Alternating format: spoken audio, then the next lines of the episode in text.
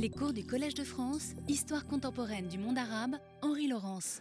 Je vous remercie tous euh, d'être là. Donc, euh, nous avons commencé un nouveau chapitre la dernière fois qui était une espèce euh, de début de tableau pour la période que l'on désigne sous le nom de moment britannique, le British Moment. Euh, donc le moment britannique euh, au Moyen-Orient, donc avec cette spécificité que l'hégémonie britannique issue de la Première Guerre mondiale neutralise temporairement le jeu des rivalités géopolitiques dans cette région du monde. Et euh, donc, nous avions vu euh, qu'en même temps, les débuts des années 20 est marqué en quelque sorte par une espérance, ce qui serait évidemment par réalisé, du retour à la normale après l'immense catastrophe de la Grande Guerre. En fait, les situations continuent d'être instables, même durant ce qu'on appelle les années folles. Et dans le domaine colonial proprement dit, déjà au début des années 1920, le colonialisme paraît fatigué, alors qu'en même temps, il change de nature, euh, puisqu'on est passé d'une simple vision de mise en valeur, qui était celle du 19e siècle, à une vision qu'on peut appeler euh, développementaliste, euh, c'est-à-dire beaucoup plus complexe du point de vue des développements économiques et sociaux. Si on prend par exemple le mandat français, c'était la grande ambition de Gouraud de vouloir euh, faire euh, de la Syrie et du Liban un modèle de développement économique, mais les réductions budgétaires considérables que lui inflige Paris met fin à ses ambitions et le conduira à démissionner. Autrement dit, le mandat français ne sera pas cette Californie française qu'est, dans la même période, le Maroc de Lyoté, parce que le Maroc de Lyoté, c'est lui drainer les investissements français pour le développement de l'économie euh, marocaine. Alors, euh, on avait évidemment, durant les cours précédents, longuement glosé sur les rivalités entre les Anglo-Indiens et les Anglo-Égyptiens, ce qui est une réalité pour la période de la guerre et de l'après-guerre. Mais ensuite, la mise en place du Middle East Department s'est faite en tirant sur les deux, sur les deux personnels. Autrement dit, vous avez des Anglo-Indiens au Middle East Department. Donc, cette notion opposition entre les deux euh, se diminue. D'autant plus qu'en Inde, euh, on est passé euh, à la au stade du partage du pouvoir, hein, tel que justement les réformes de Montaigu euh, l'avaient imposé en Inde, c'est-à-dire que l'Angleterre a déjà commencé dans les années 20 un transfert de compétences euh, vers les élites indiennes, euh, qui conduiront ensuite aux élections libres dans les États indiens dans les années 1930. Et surtout, chose qui est passée presque inaperçue en Inde, enfin pour les Français, l'indianisation de l'Indian Civil Service, qui fait qu'au moment de l'indépendance, la majorité du corps des hauts fonctionnaires de l'Empire de l'Inde est déjà indienne. Hein. Euh, donc, euh, ce partage du pouvoir s'effectue en Inde et donc l'opposition idéologique qui avait pu exister en vision coloniale entre anglo-indiens et anglo-égyptiens euh, s'est largement atténuée.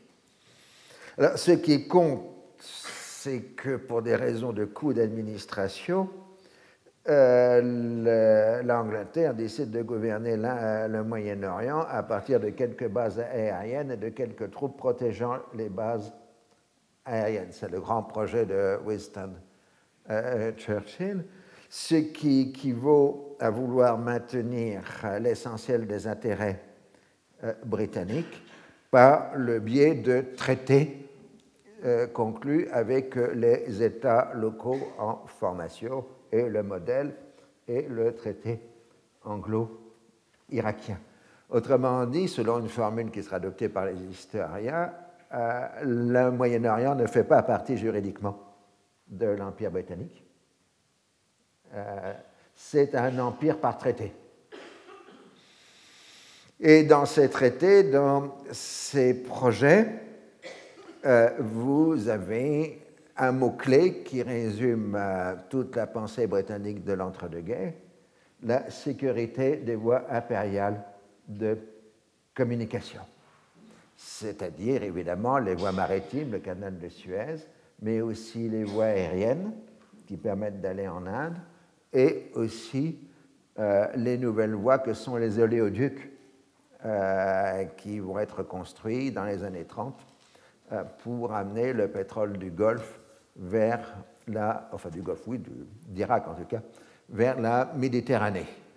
Et donc, et ça c'est un changement essentiel de conception. Euh, L'Angleterre ne voit plus le Moyen-Orient en termes de territoire, elle le voit en termes de réseau. Euh, le Moyen-Orient, c'est un ensemble de réseaux et ces réseaux sont garantis par des traités qui garantissent la présence de militaires britanniques à un certain nombre d'endroits clés. Avec une exception majeure, évidemment, nous aurons l'occasion d'y revenir, la Palestine. Parce qu'on ne peut pas conclure un traité avec la Palestine vu qu'on ne peut pas mettre un gouvernement local en euh, Palestine.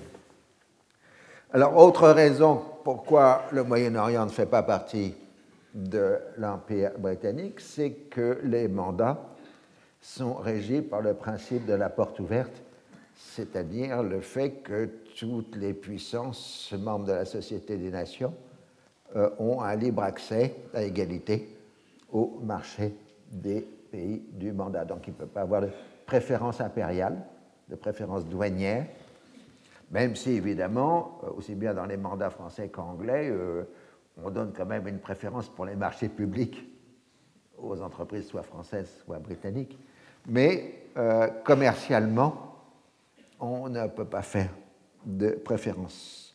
Ce qui aura d'ailleurs des conséquences paradoxales dans les années 30, c'est que, j'anticipe sur le cours de l'année prochaine, c'est que comme il n'y a pas de préférence impériale, on pourra hausser les droits de douane euh, et créer un mécanisme d'industrialisation par substitution des importations au euh, Proche-Orient. Puisque finalement, dans les années 30, le seul compétiteur économique qui va apparaître dans la région, c'est le Japon. Ce qu'on appelle à l'époque euh, la camelote japonaise, c'est-à-dire des produits à bas prix de mauvaise qualité qui remplacent les produits de meilleure qualité venus d'Europe.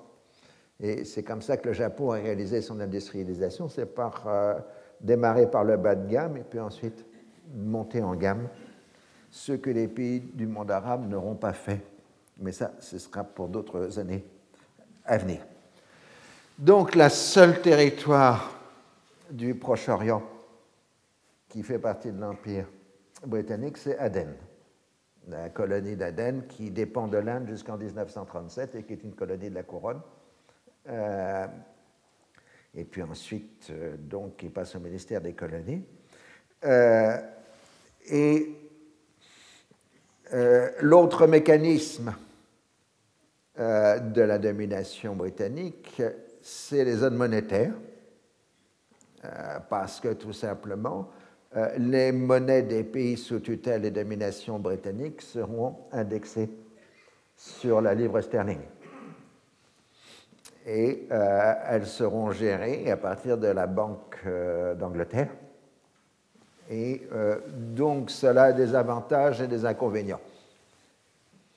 Euh, les inconvénients d'abord, il faut rappeler que la livre sterling est surévaluée, puisqu'on l'a rétabli au nominal de sa valeur de 1914 euh, à sa valeur or de 1914, donc a une surévaluation de la livre sterling. et donc, ça, ça implique une surévaluation des prix des pays sous domination britannique. Mais en revanche, le fait que toutes les monnaies soient gérées par la Banque d'Angleterre permet d'emprunter à, à très bas taux à Londres.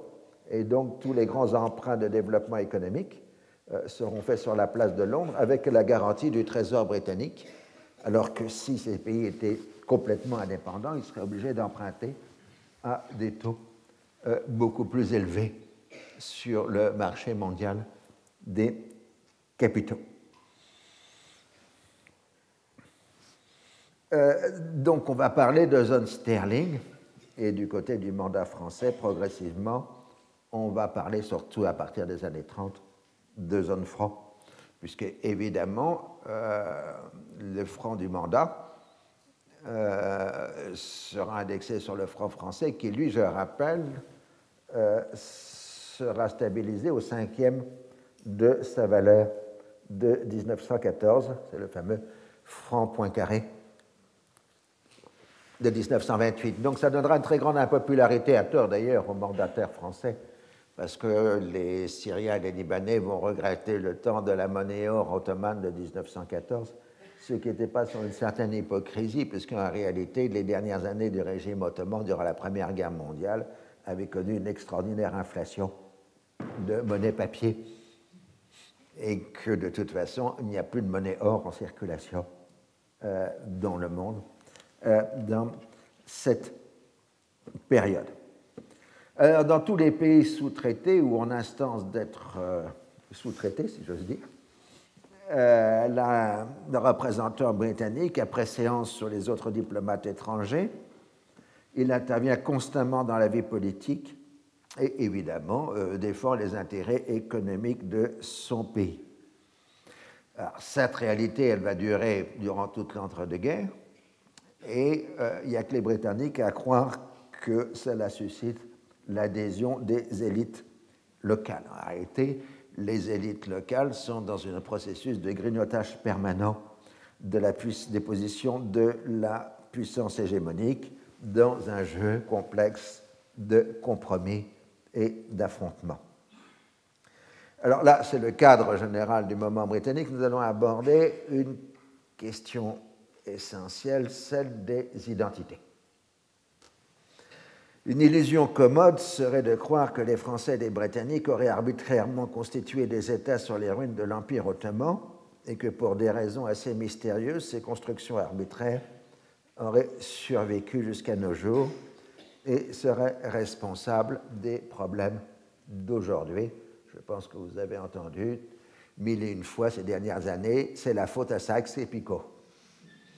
Euh, en réalité, les choses sont bien plus complexes. Euh, le grand historien jordanien récemment décédé, euh, Moussa, rapporte dans son livre en arabe sur le mouvement arabe, première étape de la Renaissance arabe, des propos que lui a tenus en 1968 l'Emer Zaid, le plus jeune fils du roi Hussein, et qui servait de représentant de Faisal à Damas quand Faisal était en Europe. Et donc Zayd raconte, euh, quand nous sommes entrés à Damas, la situation réelle des Syriens nous a été révélée. Un tel est Damascène, un tel est Alépin, un tel Druze, un tel Bédouin. Ajoutez à cela que les gens de Damas eux-mêmes voulaient le monopole du pouvoir et disaient celui-là est irakien, celui-là libanais, celui-là palestinien. Et quand nous sommes venus en Irak, nous avons trouvé un chauvinisme encore plus étroit. Nous avons trouvé des chiites, des sunnites, des kurdes, et nous avons découvert que rebâtir une entité arabe serait bien plus difficile que nous ne l'avions imaginé au départ. Donc là, bon, c'est vrai, Zayd parle en 68, mais ça montre combien la réalité des identités était déjà forte et s'opposait dans ce début euh, d'entre-deux-guerres. Et il faut avouer qu'en 1919-1920, le nationalisme arabe, en tant qu'idéologie mobilisatrice, est encore largement embryonnaire.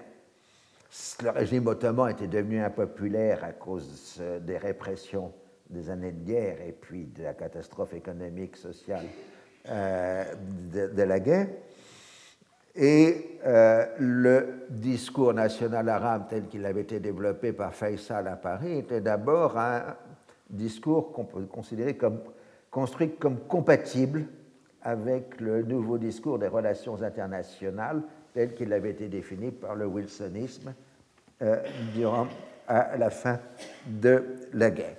Et les hachémites pensaient certes en termes d'unité arabe, mais ils pensaient bien en termes d'une fédération d'États arabes au pluriel, chacun dirigé par un prince de la famille hachémite qui deviendrait au passage roi.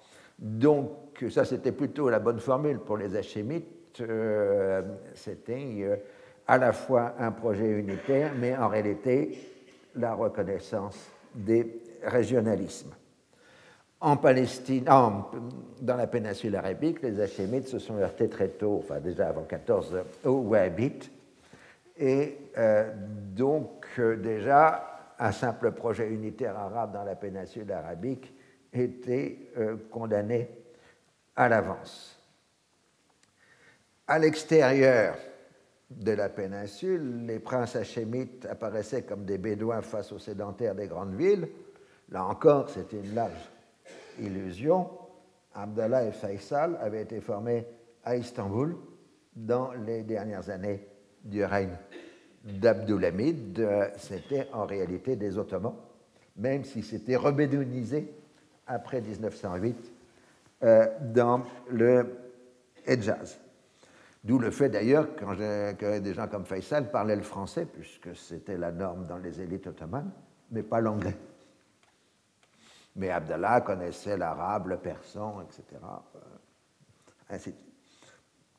Euh, donc, euh, ce qu'ils avaient fait, c'était de pouvoir reprendre en main le courant arabiste d'avant 1914 qui recrutait dans les branches cadettes des familles de notables et dans quelques représentants éduqués de la classe moyenne. Et face euh, aux Hachémites, les élites arabes étaient divisées. Les grands notables qui avaient été fidèles jusqu'à la fin du régime ottoman souhaitaient avant tout assurer leur pouvoir local. Ils avaient ainsi rejeté les nationalistes arabes comme des étrangers c'est-à-dire comme n'ayant pas de base locale. D'où la méfiance qu'ils avaient eue à Damas contre Faisal et son entourage. Et Faisal n'avait pas réussi à les intégrer à son pouvoir, au contraire, il les avait tenus à l'écart. Du coup, le, royaume arabe, en tout cas le gouvernement arabe euh, de Damas, euh, s'était largement appuyé sur des nationalistes arabes qui était étranger à Damas, ce qui explique les violences euh, qui accompagnent la chute du gouvernement arabe euh, au moment de Saloun que l'on a vu la dernière fois. Alors le clivage entre anciens ottomanistes et arabistes recoupe largement le clivage entre le discours du syrianisme et celui de l'arabisme. Le syrianisme était une idéologie d'élite urbaine qui revendiquait des millénaires d'histoire syrienne, et proprement syrienne, et qui rejetait l'arabisme comme une production de bédouins, et euh, donc euh, euh, des rustos, des barbares, pratiquement. Alors, ce syrianisme avait, s'était largement accoquiné, on l'a vu, avec la politique française et continuait d'être assez influent dans l'entre-deux-guerres par le biais de leur revue francophone publiée à Paris, qui est absolument excellente et qui s'appelle La correspondance d'Orient. L'intégralité de la correspondance d'Orient est disponible sur le site Gallica de la Bibliothèque nationale. Donc, si vous avez la curiosité de voir ce cette revue qui est très riche euh, d'informations. Alors, Faisal et ses conseillers britanniques avaient parfaitement compris le danger de l'opposition entre syrianisme et arabisme. Dans ses différentes déclarations, il s'adresse à la nation arabe syrienne et utilise indifféremment nation arabe et nation syrienne. El-Umma al-Arabiya ou El-Umma al-Souriya. Euh, dans les textes, il n'y a pas de différence de niveau à ce moment-là. Et finalement, le gouvernement arabe de Damas finit par revendiquer une série intégrale comprenant la Palestine et le Liban. Dans les discours de l'époque, il y a une équivalence permanente entre Syriens et Arabes. Il n'y a pas d'indistinction qui se fera ultérieurement entre nations arabes et peuples arabes, entre Oumma et Charb. Ça se produira un peu plus tard quand euh, le nationalisme arabe commencera à développer son discours proprement technique. En Palestine, on a la même opposition entre les arabistes et les localistes. Les grands notables héritiers du régime ottoman sont prêts à collaborer avec les Britanniques si ces derniers s'opposent au sionisme, alors que les plus jeunes ont euh, rejoint Faisal et ont été d'ailleurs parmi les plus radicaux du gouvernement arabe de Damas. Mais à Damas, face à l'hostilité des grands notables syriens, euh, ces radicaux euh, se sont eux-mêmes définis assez rapidement comme arabes palestiniens face aux arabes syriens de Damas. La question de l'identité palestinienne a été compliquée par la fameuse déclaration franco-britannique du 7 novembre 1918 qui promettait euh, la liberté au peuple de Syrie. Donc les Palestiniens se sont découverts syriens pour obtenir l'application de la déclaration euh, franco-britannique. Et donc, euh, ils ont été amenés à se définir comme étant appartenant à la Syrie du Sud. Mais c'était plus un argument politique contre le sionisme qu'autre chose, avec éventuellement, même c'est certain, une espérance que puisque les Français voulaient une Syrie intégrale, eh ben, si on reconnaissait la Palestine comme Syrie intégrale, la France viendrait en Palestine et chasserait les sionistes. C'est un projet que certaines élites euh, palestiniennes avaient eu en 1919-21, et d'ailleurs, ils l'avaient proposé à Gouraud euh, en 1920, et Gouraud n'était pas loin de vouloir le faire, et Paris avait dû rappeler à l'ordre Gouraud en disant il ne faut quand même pas euh, aller mettre du désordre du côté euh, du mandat euh, britannique. Alors la chute du royaume arabe et l'abandon par la France de la revendication d'une Syrie intégrale a mis fin en Palestine à l'option syrienne. En revanche, les activistes rentrés de Damas on voit bien que euh, le projet mandataire ne peut qu'échouer puisqu'on ne peut pas définir une commune d'identité palestinienne pour arabes et juifs.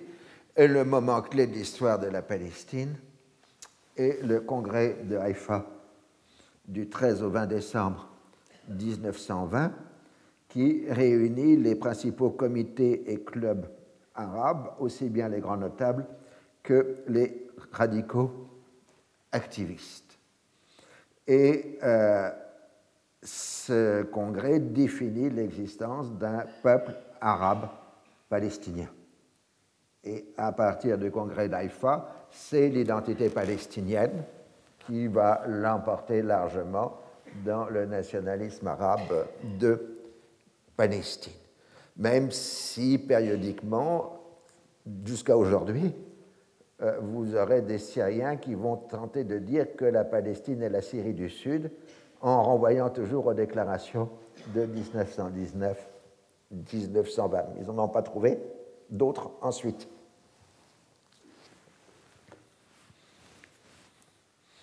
Alors, depuis le début du siècle, les Syro-Libanais euh, d'Égypte avaient joué un rôle moteur dans la diffusion des programmes politiques de la région.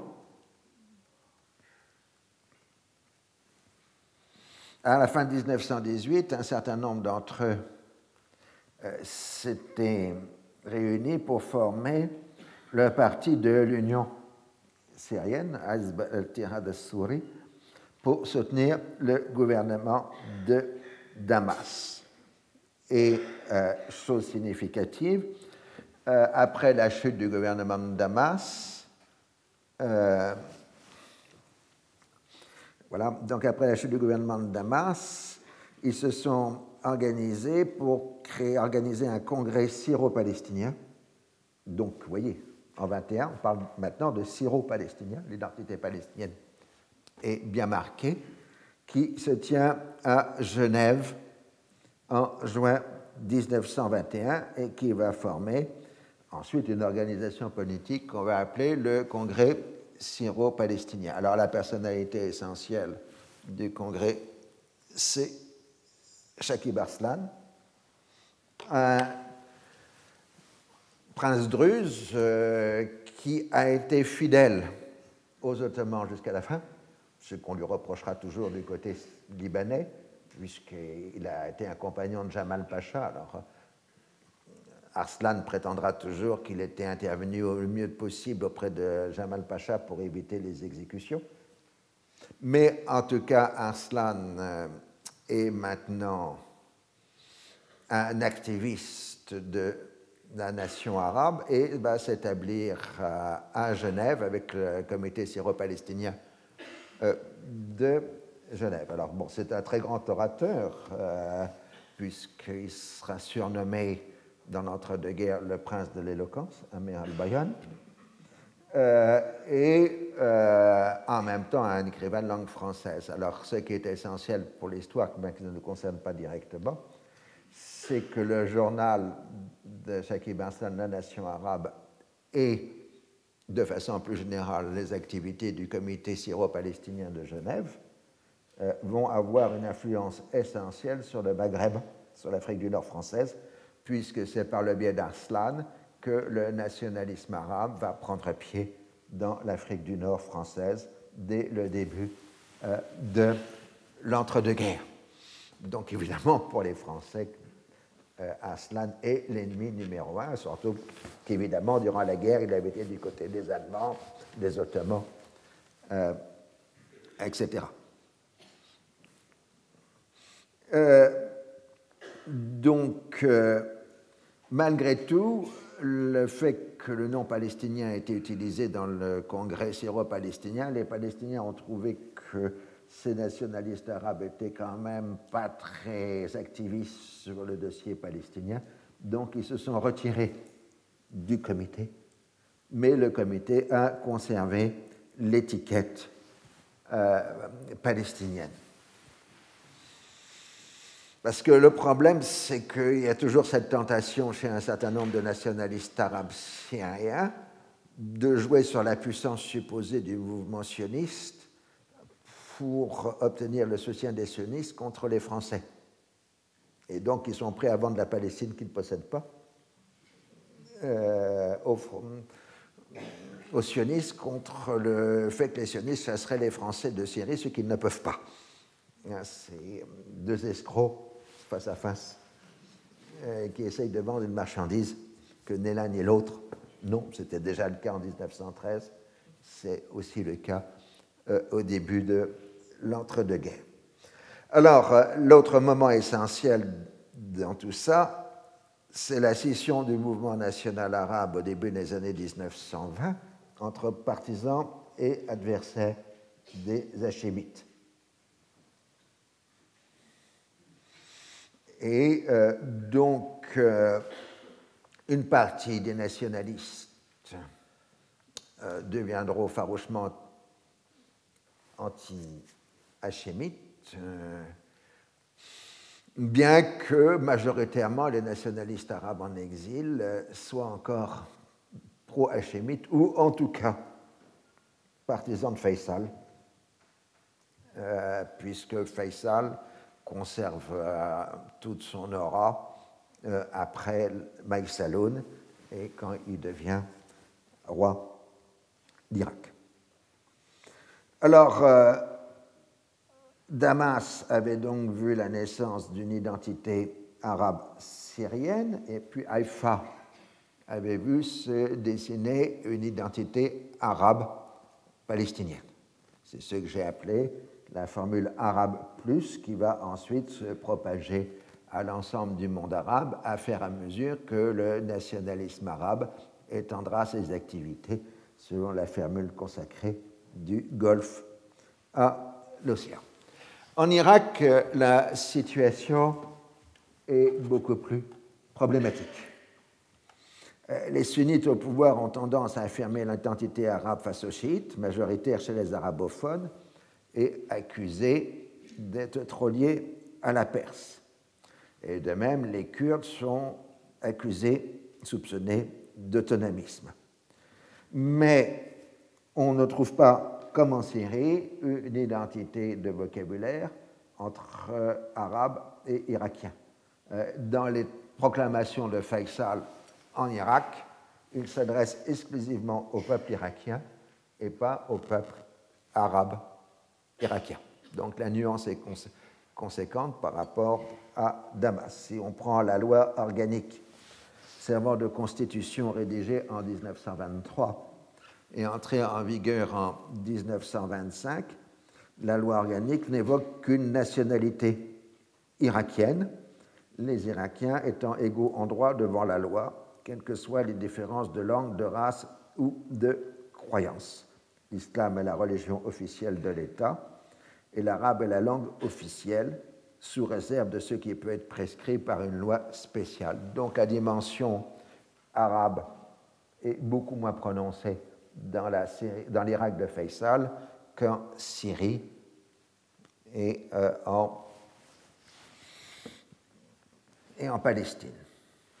Alors, dans l'Égypte euh, de cette période, celle des années 1920, l'Égypte de Sard Zarloul, euh, le, nationalisme égyptien est essentiellement centré sur lui-même. C'est un nationalisme égypto-centré et toute l'iconographie de la période est inspirée par les motifs pharaoniques, comme le montre ce célèbre statue qui est le monument à l'Égypte renaissante et qui marque toute l'Égypte libérale euh, de l'entre-deux-guerres, et donc euh, l'Égypte, c'est le Sphinx.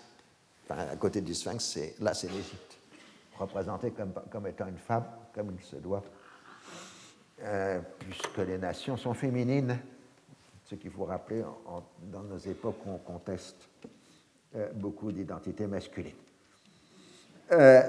donc, on attribue à Sard Sarloul à propos de l'arabisme la formule suivante additionner 0 et 0, le résultat sera toujours 0.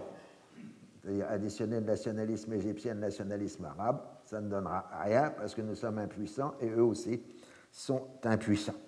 Alors il faut rappeler que les nationalistes égyptiens avaient espéré une libération de la part des Ottomans, donc la révolte arabe de 1916 avait été ressentie en Égypte comme une trahison. Ils avaient été scandalisés que le Hejaz puisse avoir une délégation à la conférence de la paix alors que c'est un peuple de Bédouins, tandis que les Égyptiens infiniment plus civilisés avaient eu porte fermée à la conférence euh, de la paix. Et puis, fondamentalement, la culture égyptienne est profondément hostile aux Bédouins, et le terme bédouin c'est arabe dans la langue locale, qui euh, renvoie à la longue histoire de l'Égypte des fellahs qui ont été constamment pillés et rançonnés euh, par euh, les tribus bédouines des deux déserts égyptiens, l'occidental et l'oriental. donc il y a une haine du fellah pour le bédouin qui s'exprime jusqu'à aujourd'hui on ne comprend pas les problèmes actuellement dans le Sinaï si on ne se rappelle pas cette opposition fondamentale entre Égyptiens et Bédouins dans la culture égyptienne. Euh, donc le recours au passé mythifié de l'antique Égypte est un gage de renouveau, un engagement vers la modernité européenne voire comme le fera Hussein dans la période, vers une identité méditerranéenne de l'Égypte. Mais ça, évidemment, c'est le discours des élites au pouvoir en Égypte, au temps de l'Égypte libérale. La masse égyptienne reste euh, profondément euh, musulmane et les grands slogans de mobilisation politique sont de nature proprement islamique euh, et pas nationaliste dans cette période. On a déjà dans l'entre-deux-guerres en Égypte euh, des manifestations contre, l'islamophobie. Il suffit que la colonie italienne d'Alexandrie, je te souviens, fasse une statue de Dante pour provoquer des émeutes de protestation en Égypte, parce que Dante a condamné l'islam dans la Divine Comédie. Et il y a donc d'autres exemples du même genre qui montrent combien derrière l'identité pharaonique, fondamentalement, on a une identité islamique euh, dans l'Égypte de l'entre-deux-guerres. En tout cas, ce qui est essentiel à retenir, c'est qu'au moins jusqu'à 1930 et au-delà, euh, l'arabisme apparaît comme une cause étrangère pour les Égyptiens. Alors, euh, au Liban, nous avons le libanisme, euh, qui s'exprime de la même façon en se revendiquant d'ancêtres phéniciens, bien évidemment, découverts ou redécouverts grâce aux archéologues et aux historiens occidentaux, en particulier français. Nos ancêtres les Phéniciens, c'est d'abord une production de Renan, avec sa mission en Phénicie, et puis ensuite de Victor Bérard, qui avait expliqué que Ulysse était phénicien au début du XXe siècle.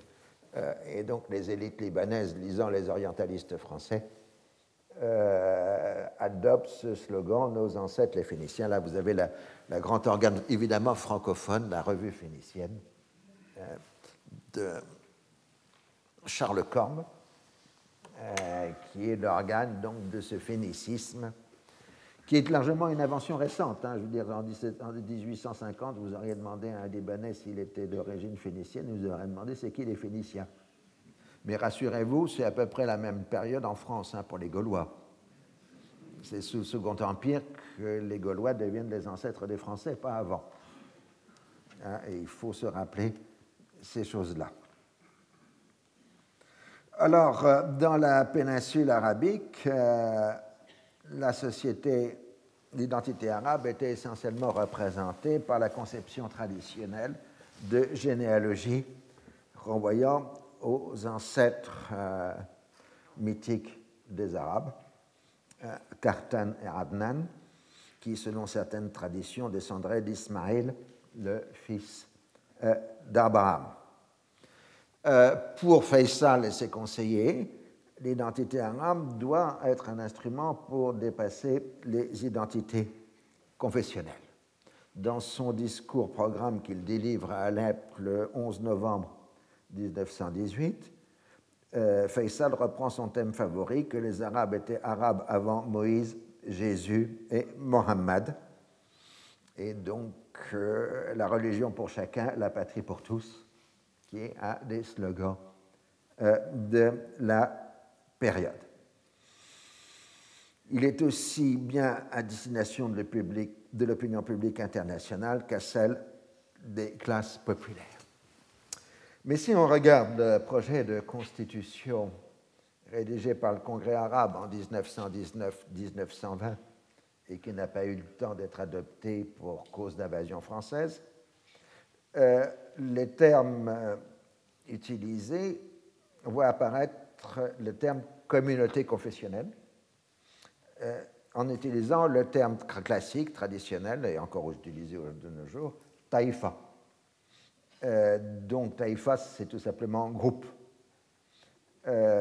Ces groupes ne se voient reconnaître dans le cadre de, ce qui peut être considéré comme une déclaration des droits, la liberté de croyance et de pratique religieuse, dans la mesure où elle ne trouve pas l'ordre public et n'offense pas les sentiments des autres religieux. Bah, les juristes qui rédigent cette constitution syrienne sont des juristes évidemment formés à la française. Hein.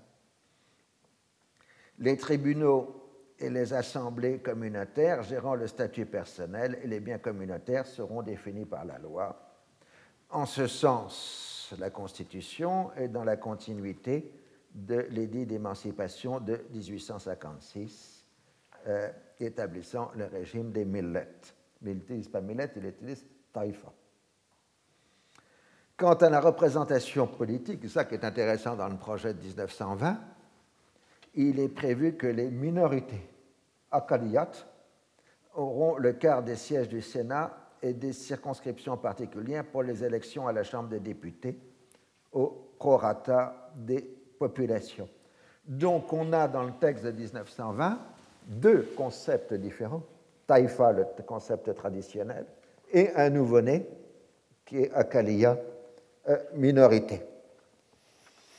Taïfa renvoie manifestement aux non-musulmans puisque c'était l'usage traditionnel à l'époque ottomane.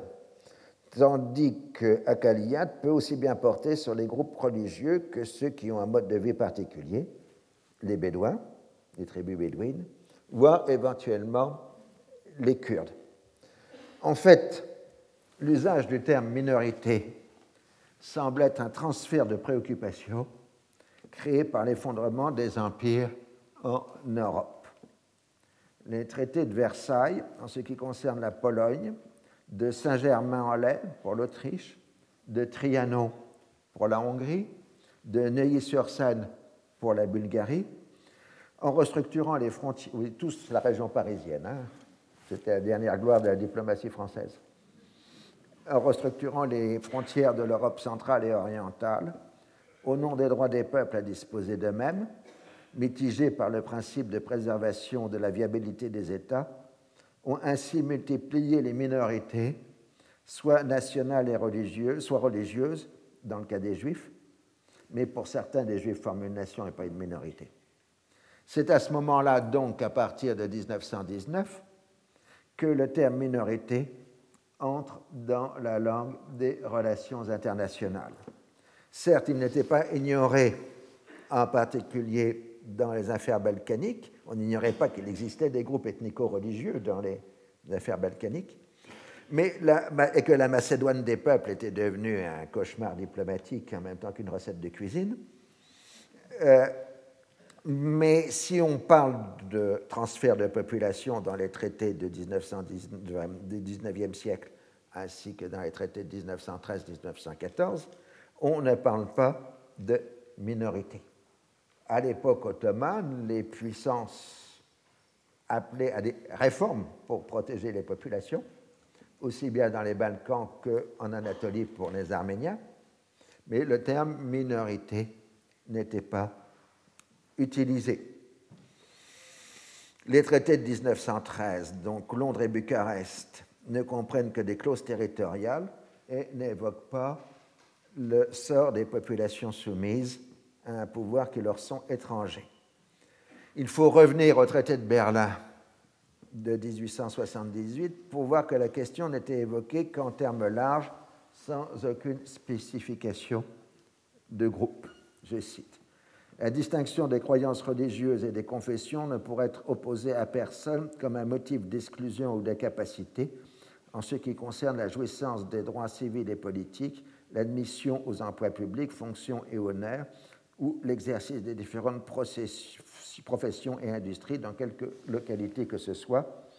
La liberté et la pratique extérieure de tous les cultes sont assurées à tous les ressortissants de X, puisque la formule se répète pour chaque pays, aussi bien qu'aux étrangers, et aucune entrave ne pourra être apportée soit à l'organisation hiérarchique des différentes communions, soit à leur rapport avec leur chef spirituel. Donc, si vous réfléchissez bien, la clause des traités de Berlin renvoie à la liberté des individus, mais non pas des groupes. C'est pour ça que le terme minorité euh, n'est pas utilisé.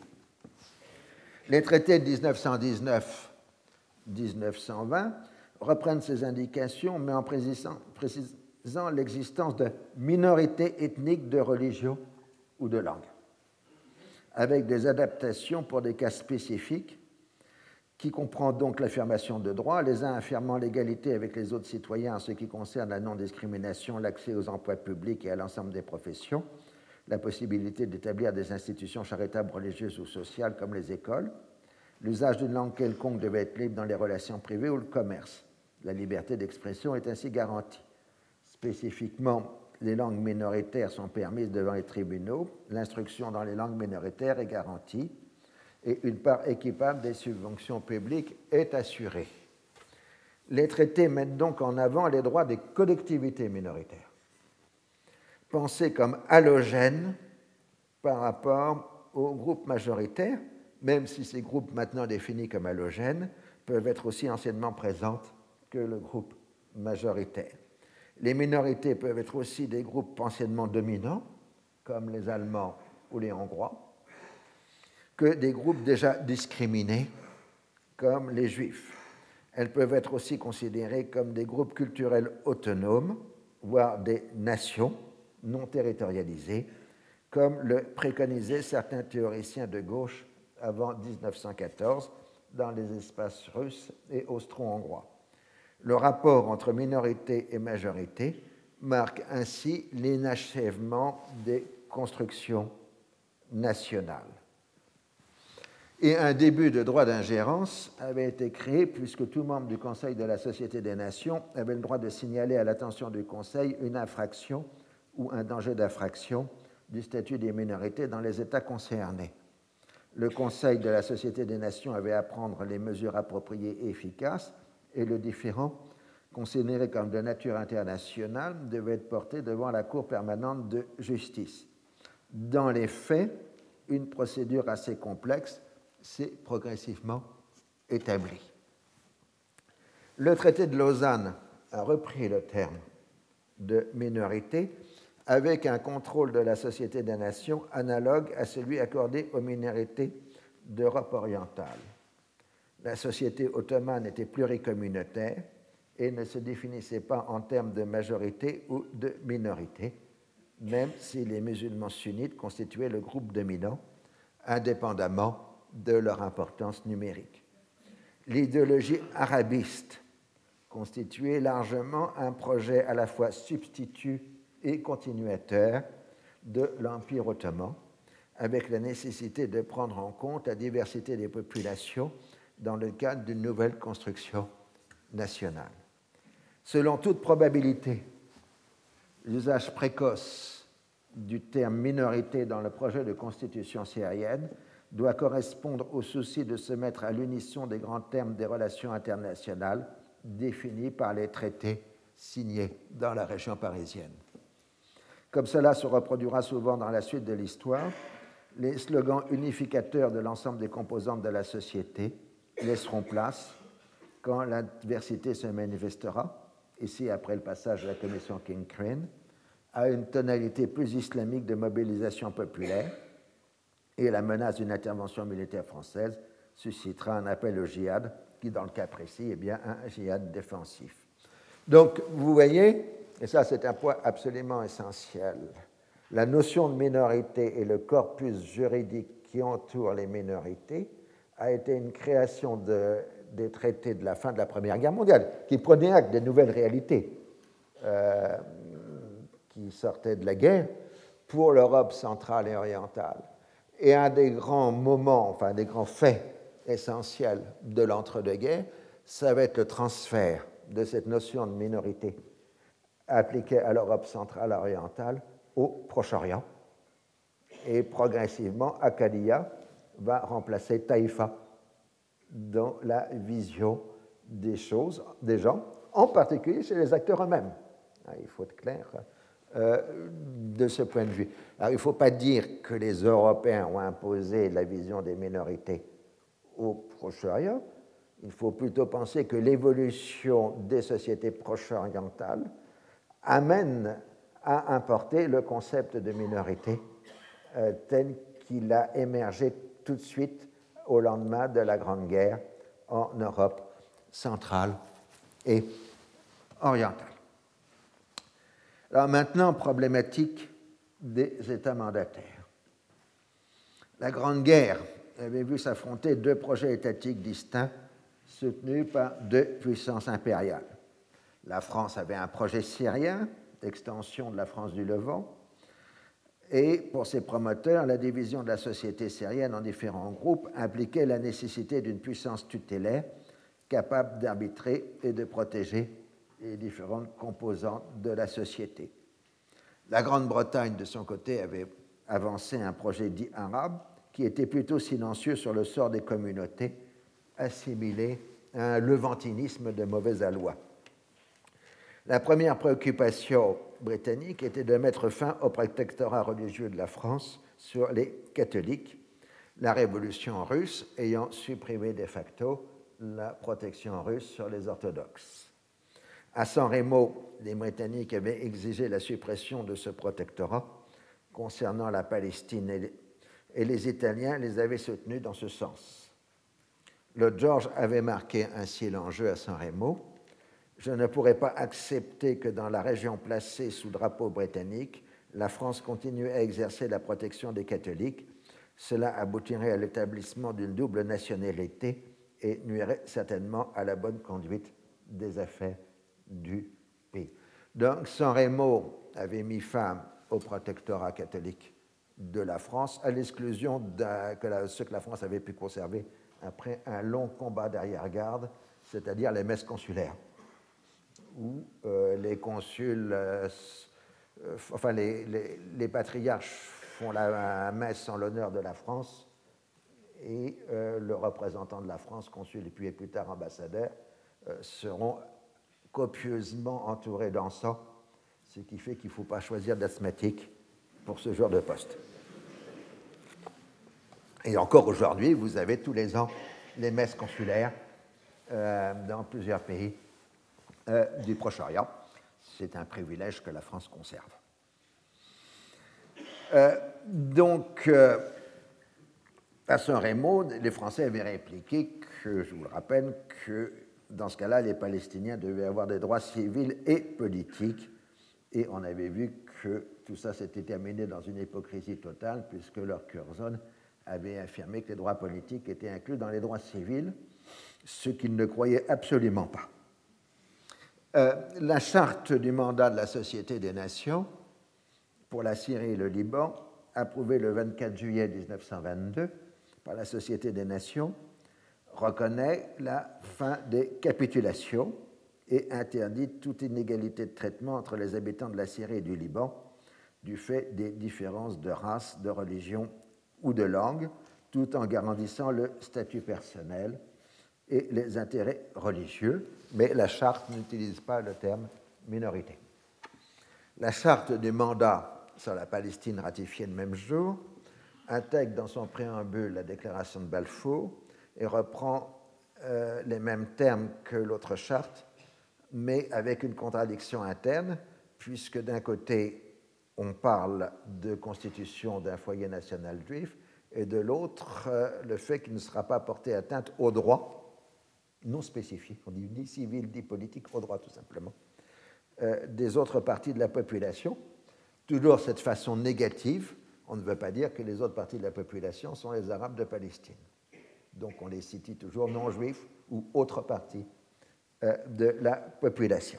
Le terme de communauté est régulièrement utilisé et le terme arabe n'apparaît que dans la fonction linguistique, c'est-à-dire que l'arabe sera l'une des trois langues officielles euh, du mandat. Alors, la charte sur la Palestine euh, aborde aussi la question cruciale des lieux saints, héritage du XIXe siècle, et prévoit la constitution d'une commission spéciale euh, internationale pour gérer les droits respectifs des différentes religions sur les différents lieux saints de euh, Palestine. Ce qui fait que euh, la charte du mandat reprend toute la législation ottomane du statu quo sur les lieux saints, statu quo qui date de 1852 dans le cadre de ce qui conduit à la guerre de Crimée, mais en même temps intègre pour la première fois les lieux saints musulmans et juifs euh, dans la législation du statu quo. Le problème, c'est que les Britanniques ne voulaient absolument pas d'une commission internationale pour gérer les lieux saints. Et donc, ils ont fait tout pour saboter cet article 14 euh, de la charte du mandat qui n'a pas été appliqué, ce qui fait que les Anglais auront ensuite de gros remords dans les années 30 quand ils commenceront à avoir des, affrontements sanglants autour du mur des lamentations, puisqu'il n'y aura pas de commission des lieux saints telle qu'elle avait été prévue pour arbitrer ce genre euh, de conflit. Alors, euh, le mandat, l'article 22 de la Charte de la Société des Nations, est une mission sacrée de civilisation, qui comprend à la fois la construction de l'État et celle de la nation. Construire un État, français et anglais savent le faire, sont des bons professionnels de ce point de vue. Euh, et au moins en Palestine, en Syrie et au Liban, les populations rurales, même les plus éloignées des villes, ont senti l'émergence de l'État dans leur vie quotidienne. Le grand historien et sociologue euh, syrien Abdallah Hanna, qui avait fait des sondages euh, dans les années 70 auprès des populations syriennes sur le souvenir du mandat, et ce qu'il avait reconnu chez des gens qui vivaient encore et qui avaient connu le mandat, c'est le discours était l'État est arrivé. Donc à l'époque ottomane, il n'y avait pas d'État, mais là, l'État était là, sous les Français. Hein, et donc, dans le, souvenir collectif, le mandat français, c'est l'instauration euh, de l'État. Alors évidemment, cet État a mis du temps à se constituer géographiquement, puisque la Jésirée syrienne au contact de la Turquie et de l'Irak a mis du temps à être pacifiée selon le vocabulaire colonial et sera sous administration militaire pendant tout le reste du mandat. Nous reverrons ça en détail. Euh, d'autant plus que la population de la Jésirée euh, est en pleine mutation dans cette période Bon, il y a déjà des Kurdes, des Bédouins euh, et des chrétiens en Jésirée, mais vous avez euh, l'arrivée dans les années 20 de Kurdes de Turquie, fuyant la répression kémaliste, et un peu plus tard, une arrivée massive d'Assyro-Chaldéens euh, fuyant l'Irak. Ceci aura des importances jusqu'à aujourd'hui, puisque vous savez bien que c'est cette Jésirée syrienne qui est l'espace de, prédilection euh, de, feu l'État islamique, si je puis dire.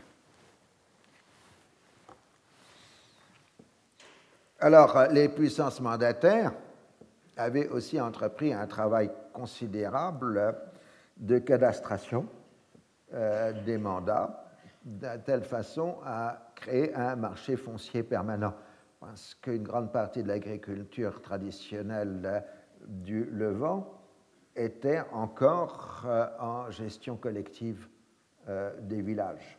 Donc la cadastration met fin à l'exploitation collective des terroirs et euh, crée un marché foncier, donc permet de faire des hypothèques, etc. Donc cette cadastration entreprise par les puissances mandataires est une véritable réforme agraire, sans le dire. Mais elle sera loin d'être terminée à la fin euh, des mandats. Euh, ensuite, les États ont plutôt été lents pour poursuivre la cadastration enclenchée par les Français et par les Anglais, ce qui posera beaucoup de problèmes, en particulier en Palestine, euh, dans les questions foncières. La modernité mandataire est étroitement associée aux instruments modernes de communication. La généralisation des véhicules automobiles remet en cause la prépondérance des chemins de fer et met le transport par rail en situation de déficit. Cette révolution des transports permet de se rendre de Damas à Bagdad en moins de deux jours par les routes du désert, ce qui est une nouveauté absolue. Le téléphone permet à l'administration centrale d'être informée immédiatement et de donner des instructions de Jérusalem et de Beyrouth, il faut moins de 24 heures maintenant pour se rendre à l'extrémité du pays. C'est donc une révolution des communications, qui est aussi une révolution du pouvoir, euh, puisque le pouvoir central peut agir immédiatement euh, à l'autre bout du territoire. Et ceci va être accéléré dans les années 30 avec les premières liaisons aériennes. Et là, vous avez le droit à une pause moderne de cinq minutes. Donc la dernière fois, on faisait un tableau général euh, des mandats avant d'en étudier chacun plus particulièrement. Euh, alors en Irak, euh, la présence de l'État mandataire est beaucoup plus faible.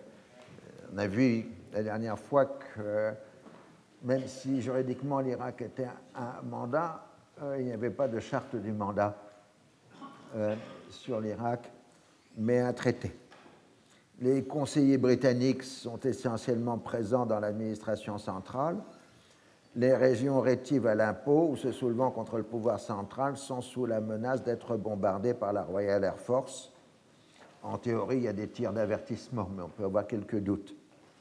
Et puis ensuite, à et à mesure qu'une aviation proprement irakienne est constituée, c'est l'aviation irakienne qui bombarde les Irakiens à la place euh, des Britanniques. Ce type de gouvernement par la force en Irak eh bien, est une innovation mandataire.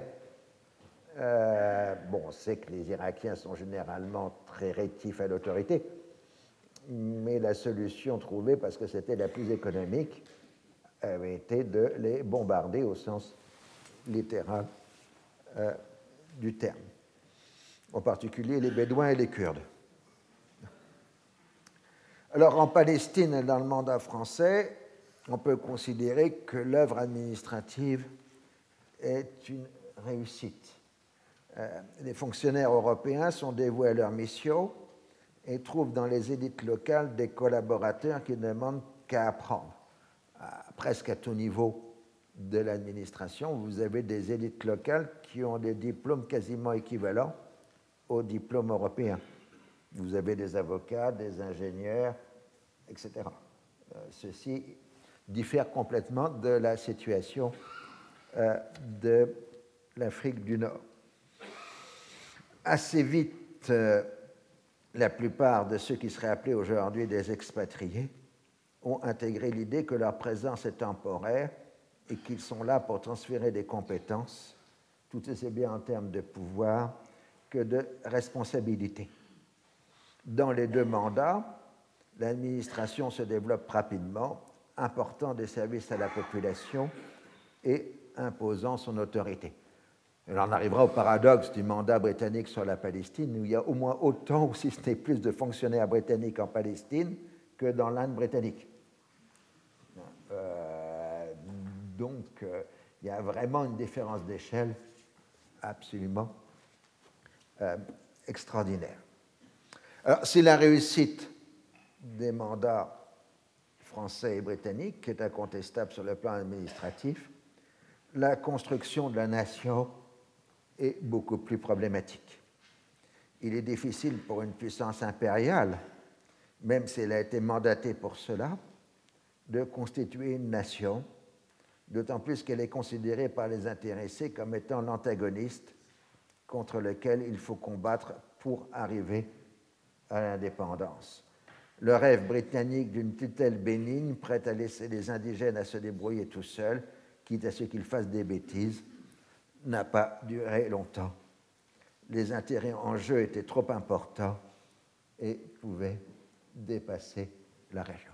C'est ça le paradoxe euh, des mandats, pas l'Irak qui est un cas part, mais la Syrie, Liban d'un côté et la Palestine de l'autre, c'est que techniquement parlant, les, les franco-britanniques ont fait vraiment du très très bon travail. Mais politiquement, ça a été une catastrophe absolue. Et c'est bien pour ça qu'il faut reprendre maintenant les dossiers individuellement. Alors, le premier, évidemment, c'est l'impossible nationalité palestinienne. Dès le début, les esprits lucides avaient compris que le mandat sur la Palestine était une contradiction insurmontable les acteurs britanniques sur le terrain ne comprenaient pas très bien ce qui avait pu motiver la, déclaration Balfour. l'entreprise avait continué sur la base du livre blanc de Winston Churchill, qui excluait la constitution d'un État juif, et sur le fait que l'immigration juive, dont le volume était défini par la capacité économique d'absorption, était trop faible pour pouvoir remettre en cause le fait majoritaire arabe, un travail de mise en valeur des pays qui ne pourrait que faire monter le niveau de vie de la population et donc satisfaire tout le monde. Ça, c'est l'idée du mandat. Alors là, vous avez les trois coupables, si j'ose dire. Allenby, en 1925, au commissaire en Égypte, Balfour, et Sir Herbert Samuel, le premier haut commissaire britannique. C'est à Government House le 1er avril 1925. Euh, Lord Balfour s'est rendu pour la première fois de sa vie dans Palestine euh, pour inaugurer l'université hébraïque. Alors, le premier haut commissaire, Sir Herbert Samuel, a tenté, au moins en parole, de constituer une nationalité palestinienne qui serait ni juive ni arabe. Mais les nationalistes arabes refusent toute participation institutionnelle qui équivaudrait à une reconnaissance de la déclaration Balfour, donc ils boycottent toutes les institutions proposées par le haut commissaire. Alors, euh, Samuel a développé la théorie de la double obligation, qui a une obligation d'égale valeur entre les juifs et entre les arabes. Les premières créer un foyer national juif, le second de préserver les droits civils et religieux. Les nationalistes arabes lui répondent que le foyer national refusé par les habitants de la Palestine est contraire à la charte et à l'esprit de la SDN fondé sur le droit des peuples à disposer d'eux-mêmes. Et l'argument le plus fort, c'est que la dégradation Balfour fait des Arabes de Palestine des étrangers dans leur propre pays, puisque les droits qui sont accordés à des étrangers dans n'importe quel pays au monde sont des droits civils et religieux. Il ne peut donc exister de double obligation. Mais la commission des mandats n'est pas dans une logique d'émancipation. Donc là, vous avez la commission des mandats en session en 1924 à Genève. Sa doctrine est que le mandat est une obligation contractuelle entre la Société des Nations et la puissance mandataire, avec le cahier des charges qui est la charte du mandat. Elle est donc là pour faire respecter ce cahier. Les peuples concernés étant en situation de minorité ne sont pas des acteurs à part entière. Le seul droit dont ils disposent est celui de déposer des pétitions, soit par l'intermédiaire de la puissance mandataire si ces dernières viennent du pays sous administration, soit directement à Genève si elles viennent de l'extérieur, par exemple du comité syro-palestinien. C'est pour ça qu'il y a un comité syro-palestinien à Genève, c'est pour pouvoir bombarder la commission de mandat de pétition. Les membres de la commission font un rapport sur les pétitions et la puissance mandataire y répond par un commentaire. La commission n'a pas de pouvoir de coercition, mais adresse des observations. La force est la principale arme de la commission des mandats et la publicité, puisque l'essentiel des débats de la commission est publié et avec une distribution large dans le monde, entre autres par le biais des bibliothèques universitaires. C'est pour ça que dans les grandes bibliothèques universitaires parisiennes, on trouve les procès-verbaux de la commission des mandats. C'était la stratégie suivie d'inonder le monde des textes et donc de rendre les choses visibles. Donc euh, la commission des mandats est plutôt l'expression d'un colonialisme éclairé. Elle veille à la lutte contre l'esclavage, la traite des blanches, qui était la grande obsession de l'entre-deux-guerres, les actions sanitaires. En cela, elle appartient à l'esprit de Genève, celui de la SDN, avec la constitution des premières grandes agences internationales, Bureau international du travail, Cour permanente de justice, Commission des réfugiés, etc. Toutes ces institutions de la SDN qui marquent l'esprit de Genève et qui survivront à la SDN puisqu'elles passeront ensuite euh, aux Nations Unies. Le souci du bien-être des indigènes domine, mais l'inspiration est fondamentalement paternaliste puisqu'il s'agit de peuples considérés comme mineurs. Si la Commission entérine en 1924 le principe de la double obligation, tout en reconnaissant sa difficulté, euh, la, Samael l'avait transformé en affirmation séparée. Il faut promouvoir le bien-être de la population arabe comme si la déclaration de Balfour n'existait pas et promouvoir le foyer national juif comme si l'opposition arabe n'avait pas à être prise en compte. C'est-à-dire maintenant, on passe d'une double obligation à une double négation chez Herbert Samuel. Ensuite, on va retrouver périodiquement ce système dans tout le conflit palestinien, puisque durant la première, Seconde Guerre mondiale, Ben Gurion reprendra la formule lutter contre l'Allemagne nazie comme s'il n'y avait pas l'Angleterre en Palestine, et lutter contre l'Angleterre en Palestine comme s'il n'y avait pas la guerre contre l'Allemagne nazie. C'était la reprise de la formule euh, d'Herbert Samuel. Alors, concrètement, cela conduit à un développement séparé des communautés. La communauté juive dispose déjà d'institutions internes représentatives et la charte du mandat a prévu la constitution d'une agence juive dont le rôle pour l'instant est pris en charge par l'organisation sioniste. Comme il est impossible de constituer une agence arabe du fait du refus arabe et de l'opposition juive, les droits des non-juifs seront représentés par leurs institutions religieuses. Pour les communautés chrétiennes, elles existent depuis longtemps, puisqu'on a un patriarche catholique, un patriarche orthodoxe, un évêque anglican, etc. Pour les musulmans, il faut établir cette institution représentative. Je ne l'ai pas, je crois rien avoir. Bon. Désolé. Euh, L'islam sunnite ottoman a été décapité par la suppression de fait puis de droit des institutions religieuses centrales autour du califat. La plus haute autorité religieuse s'inscrit maintenant exclusivement dans le nouveau cadre territorial. Pour la Palestine, il s'agit du mufti de Jérusalem, qui a pris de lui-même le titre de grand mufti, à l'instar de son homologue égyptien. C'est un jeune radical nationaliste arabe, il est né en 1895, un ancien du gouvernement arabe de Damas, Haj Amin el-Saini, qui a été désigné en 1921 avec l'appui des Britanniques comme mufti, après qu'il ait donné des garanties de collaboration.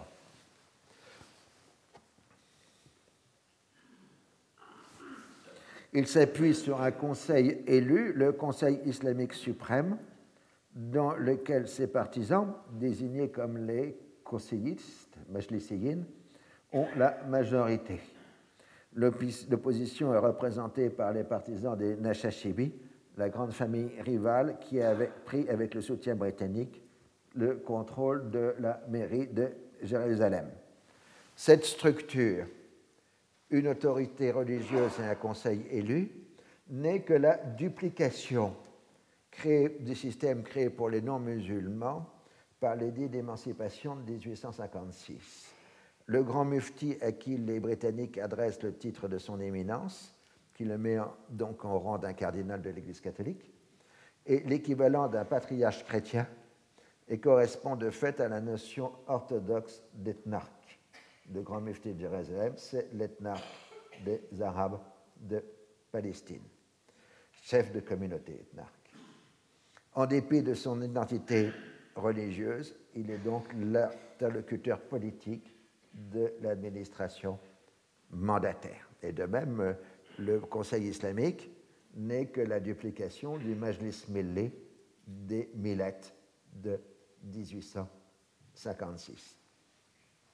Du fait de la lutte contre le sionisme, les chrétiens palestiniens qui sont en première ligne, parce que comme le niveau d'éducation des chrétiens palestiniens est plus élevé que celui des musulmans, ils sont plus directement en compétition avec les diplômés européens qui viennent avec le mouvement sioniste. Euh, donc les chrétiens sont étroitement associés aux musulmans dans la lutte nationale.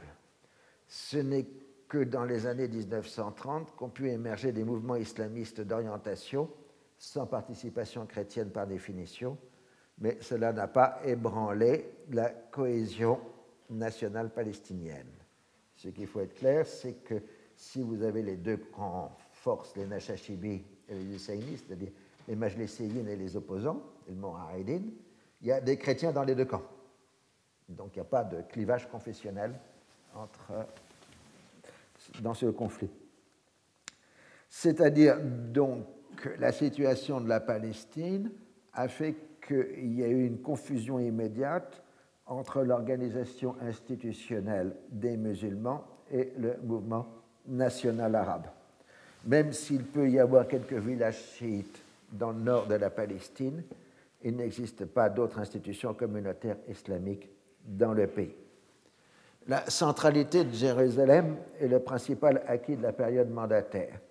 Elle avait été préparée par le fait que la ville sainte avait été le chef-lieu du Sanjak de Jérusalem. Bien entendu, les Britanniques y avaient installé une très forte centralisation du pouvoir et les progrès des communications avaient permis de gouverner l'ensemble du pays dans quasi-immédiateté, hein, par téléphone, par voiture ou par avion. On est dans la journée à n'importe quel point de la Palestine. En même temps, l'opposition arabe s'était regroupée autour des grandes familles musulmanes de Jérusalem. Le conflit entre Husseini et Nashashibi avait ainsi renforcé le rôle de Jérusalem en conduisant les élites locales à se joindre à l'une ou l'autre tendance de la vie politique arabe. Les villes littorales comme Jaffa et Haïfa, dotées d'une dynamique bourgeoisie levantine, avaient un penchant manifeste pour les Nashashibis qui apparaissaient comme les plus modernes, tandis que les villes de l'intérieur pouvaient avoir un penchant pour les Husseini, moins susceptibles de voir passer des compromis avec les sionistes. C'était un cas particulier de Naplouse, qui depuis le début du XXe siècle était euh, un foyer de nationalisme arabe. La lutte politique permet ainsi d'intégrer à la personnalité palestinienne les régions du Nord qui, à l'époque ottomane, ne faisaient pas partie du Sanjak de Jérusalem et dépendaient du vilayet de Beyrouth. Jusqu'en 1936, il est possible de considérer que la convergence entre la lutte nationale arabe et la centralisation administrative britannique permet de comprendre la centralité de Jérusalem. Mais c'est bien l'identité religieuse de la ville qui explique la convergence. Pour des Britanniques imprégnés depuis leur plus tendre enfance de lecture biblique, il ne peut pas être possible de gouverner la Palestine qu'en dehors de Jérusalem. Jérusalem est par définition la capitale de la Palestine. Très tôt, Rajamin el-Husseini a fait de la défense des lieux saints musulmans de la ville, dont il avait la charge, l'un des principaux axes de son action. Dans un pays que d'autres appellent la Terre sainte, la confusion entre le sacré religieux et le sacré national est complète. Les musulmans avaient déjà un héritage ancien de défenseurs de la Terre sainte qui s'est ranimé face à la montée du sionisme. De l'autre côté, en dépit de la laïcité affirmée d'une fraction conséquente du mouvement sioniste, l'affirmation nationale juive est indissociable d'une identité religieuse, même s'il a été recherché d'historiciser le contenu de la Bible. De ce fait, les chrétiens qui en quelque sorte avaient inventé la notion de lieu saint se trouvaient largement en dehors de ce jeu de représentation religieuse et nationale, puisque leur propre lieu saint était censé était ailleurs, puisqu'ils étaient la trace du passage terrestre du Christ. Pour des raisons historiques complexes, les lieux saints musulmans étaient considérés dans la plus grande part comme des lieux saints par les juifs, ce qui était lourd de conflits à venir. Ce qui explique que les chrétiens vont se trouver à l'écart des nouveaux conflits des lieux saints, qui, à partir du mandat, vont être des conflits entre juifs et musulmans et non plus entre chrétiens, comme au XIXe siècle.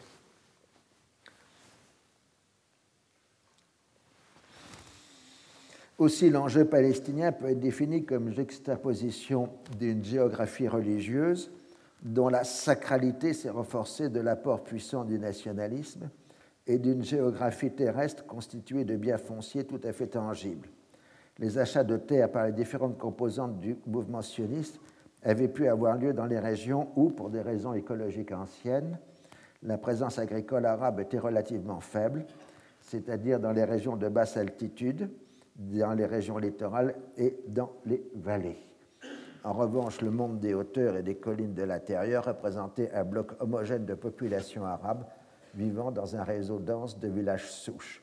Il n'existait là pas d'espace vide et donc aucune possibilité de colonisation juive.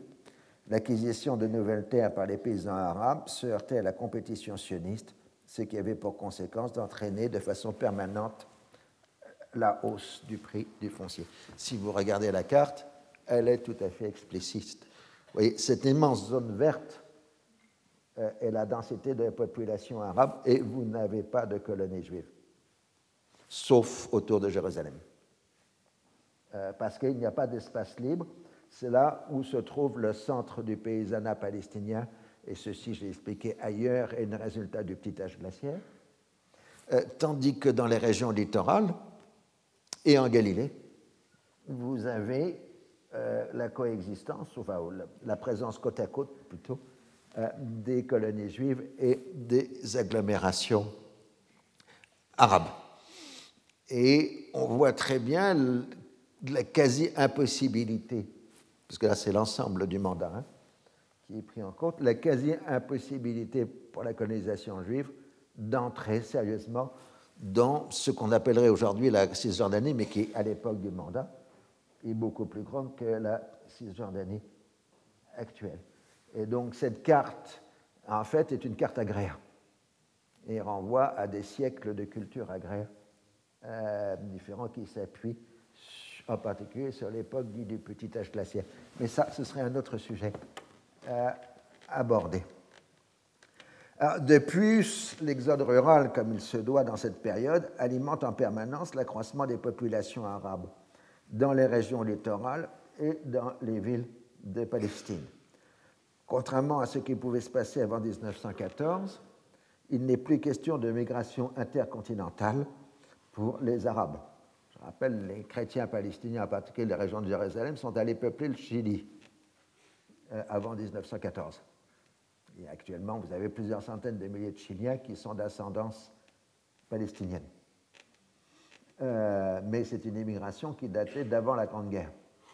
Euh, l'entre-deux-guerres, la fin de la mondialisation, la première, mais fin aux grandes migrations intercontinentales et euh, donc, les exodes ruraux se reconcentrent dans les espaces intérieurs du Proche-Orient. Donc, euh, ce qu'il faut bien considérer, là, vous ne pas simplement, si vous ne prenez pas en point, mais en mer, la Palestine mandataire, c'est un archipel de lieux juifs dans une mer arabe. Et tout le problème spatial des cohabitations doit se construire euh, en fonction de cette réalité. Alors passons au mandat français, les États du Levant. La première phase de l'histoire mandataire est constituée par un gouvernement autoritaire, laissant peu de place aux institutions de libre gouvernement. Les deux premiers hauts commissaires sont des militaires, Gouraud, puis ensuite Végan, connus par leur opinion classée comme clérical sous la Troisième République. Là, vous avez Végan, qui donc a succédé à Gourou en 22. Ce choix s'explique par le besoin de concentrer les pouvoirs civils et militaires en une seule personne, du fait de la permanence de la menace turque jusqu'à la conclusion du traité de Lausanne. Ils sont naturellement assez proches des milieux missionnaires catholiques, tout en restant attachés à développer une administration de qualité. En Syrie, la stratégie civile est de diviser pour régner en recherchant à s'appuyer sur les communautés musulmanes non sunnites qui en profitent pour s'émanciper de la domination sunnite. Les principaux bénéficiaires sont les Alaouites et les Druzes qui disposent ainsi d'un territoire. Dans le reste du pays, les élections au suffrage universel à deux degrés prévoient une représentation des minorités mais dans le cadre d'une élection générale. C'est-à-dire que si l'élu doit appartenir à une communauté définie, à l'avance, ses électeurs appartiennent à toutes les communautés afin de pouvoir maintenir l'intérêt général. C'est tout le problème du confessionnalisme qui jusqu'ici n'a jamais été, euh, jamais passé par un collège électoral confessionnel alors régulièrement, il y a une revendication pour, chrétienne au Liban aujourd'hui pour passer à un collège électoral purement chrétien pour les députés chrétiens et purement musulman pour les députés musulmans. mais pour l'instant, on est resté sur la règle fixée par le mandat. L'état des Druzes correspond à la montagne des Druzes, née des migrations et des sédentarisations de la seconde moitié du XIXe siècle. Son économie dépendait de l'exportation de céréales, d'où une forte relation avec les marchands de grains Damas. L'intégration de cette région à l'Empire avait été difficile avec des révoltes périodiques.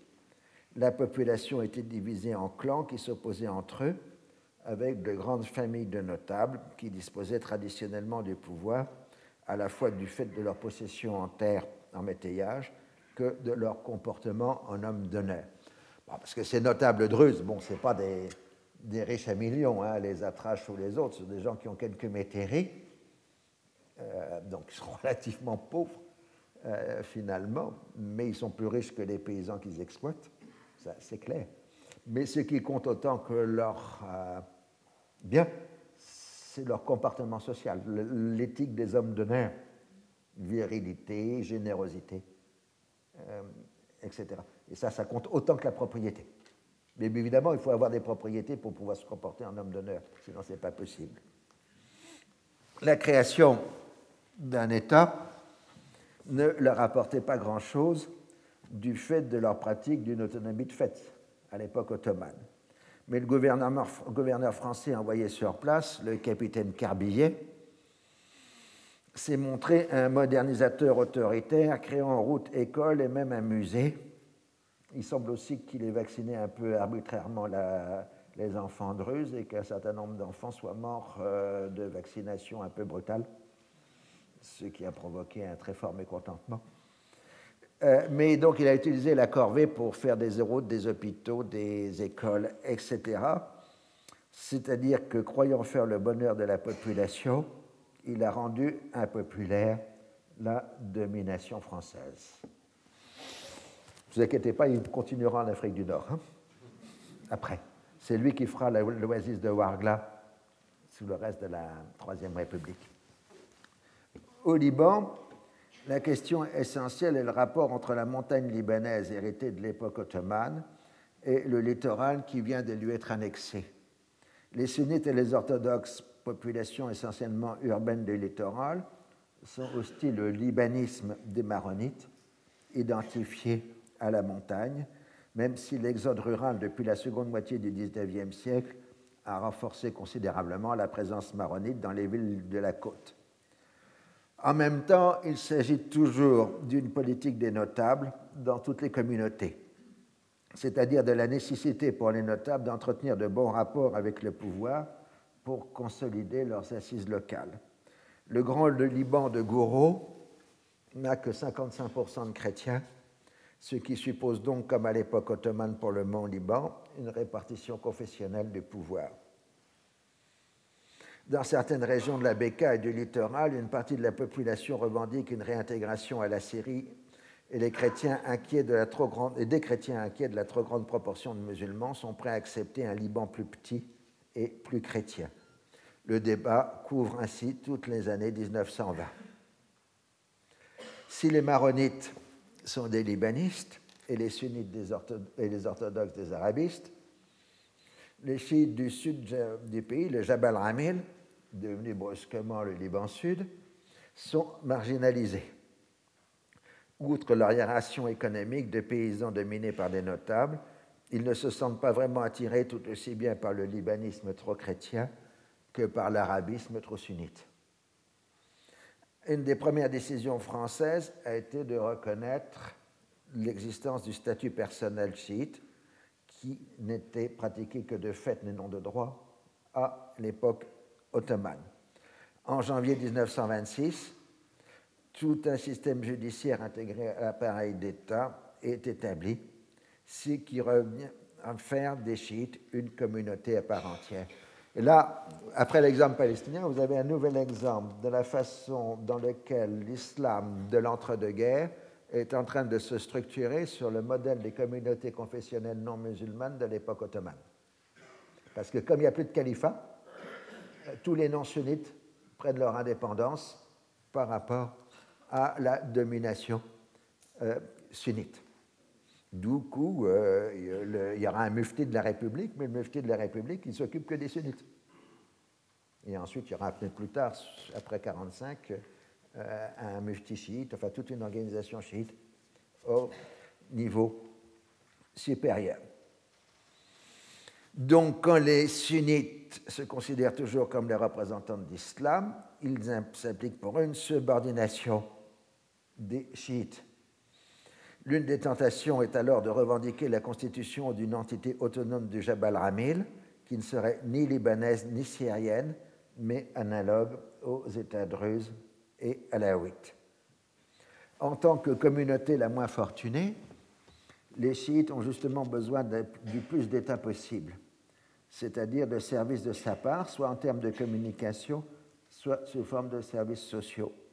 Ils demandent régulièrement par des pétitions une plus grande participation dans l'administration et on leur répond qu'ils ne disposent pas du nombre suffisant de personnes éduquées, ce qui leur permet de faire porter la faute sur le manque d'écoles de la part de l'État. Vous voyez, donc euh, le système est vicieux on leur dit euh, pas de participation dans l'administration parce que vous n'avez pas les cadres nécessaires, mais du coup, ils ne disposent pas des écoles nécessaires pour former les cadres. De façon plus générale, le rattrapage des communautés musulmanes sur les communautés chrétiennes en termes de compétences passe par une plus grande dépendance envers les services de l'État, alors que les chrétiens se sont plutôt inscrits, en particulier en matière d'éducation, dans une logique de société civile ou plutôt de société confessionnelle. Et ça, c'est bien comprendre la situation. Les musulmans s'inscrivent dans l'État parce qu'ils ont besoin de services dans l'État, services que les chrétiens ont parce qu'ils sont organisés en société civile en dehors de l'État. C'est encore la situation, largement la situation d'aujourd'hui au Liban, euh, où les écoles privées sont massivement chrétiennes, tandis que les écoles euh, publiques sont massivement euh, musulmane. En 1924, l'arrivée au pouvoir en France du cartel des gauches conduit au rappel de Végan considéré comme trop clérical et la désignation du général Saraï, 1856-1929, pour le remplacer. C'est un général dit républicain, voire anticlérical. Le conflit commence immédiatement entre les cléricaux s'appuyant sur les missions et les églises locales. Les uns s'en prennent au complot des jésuites, les autres aux manigances des francs-maçons. C'est-à-dire la colonie française, la population française du mandat se divise soit entre les cléricaux, soit entre francs-maçons, et ils s'injurient chacun s'accuse de complot euh, d'un côté comme de l'autre. Sarai veut faire une nouvelle réforme administrative et pratiquer une ouverture politique vers les musulmans sunnites, ce qui accroît les tensions locales. En, dépit des avertissements répétés de Paris, il mène toutes ses affaires avec brutalité et sans référer à son ministère de tutelle. Il envisage un système électoral pour le Liban qui mettrait fin au régime de la représentation confessionnelle mais Paris lui répond que cela conduirait à imposer la volonté de la communauté religieuse la plus nombreuse aux communautés moins nombreuses et donc de créer des tensions confessionnelles. Le haut-commissaire obtempère tout en répliquant que cela conduirait à maintenir l'antagonisme des communautés et donc de faire obstacle à la fusion des éléments ethniques. C'est toute la problématique encore aujourd'hui. C'est sympa cette caricature d'époque. Euh, donc c'est le Grand Liban, là, qui s'émancipe à côté de la, France, là. Notez que les deux sont assez découvertes.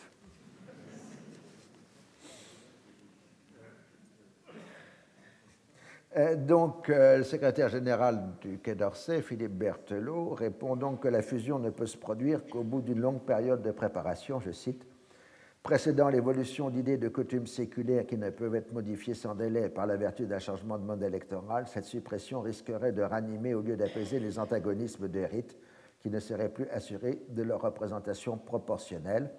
Elle constituerait une atteinte aux droits des minorités. Et là, voit le basculement entre communauté et minorité, là on est en 1926, de l'existence duquel nous ne pouvons faire abstraction avant qu'un long exercice de l'autorité impartiale du mandat et permis l'unification de prendre forme. Au printemps 1925, le capitaine Carbillet part en permission en France. Les notables de Ruse en profitent pour demander à Sarail son éloignement définitif. Le commissaire y voit un complot contre Carbillet qui serait plus ou moins manigancé par l'officier français chargé de l'intérim. Lui, il jure de son innocence.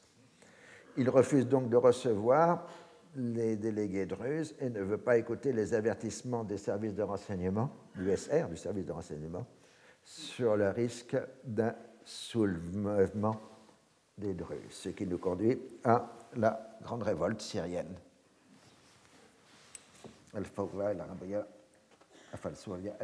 la grande révolte. En juillet 1925, la montagne russe bascule dans la dissidence sous le commandement d'un jeune notable, Sultan el-Atrash, dont vous voyez la, la photo à l'époque, euh, bel homme avec une grande moustache, qui avait participé au gouvernement arabe de Damas et qui était en liaison avec les comités arabes du quai. Un gros revers militaire français au début du mois d'août permet au mouvement de s'étendre.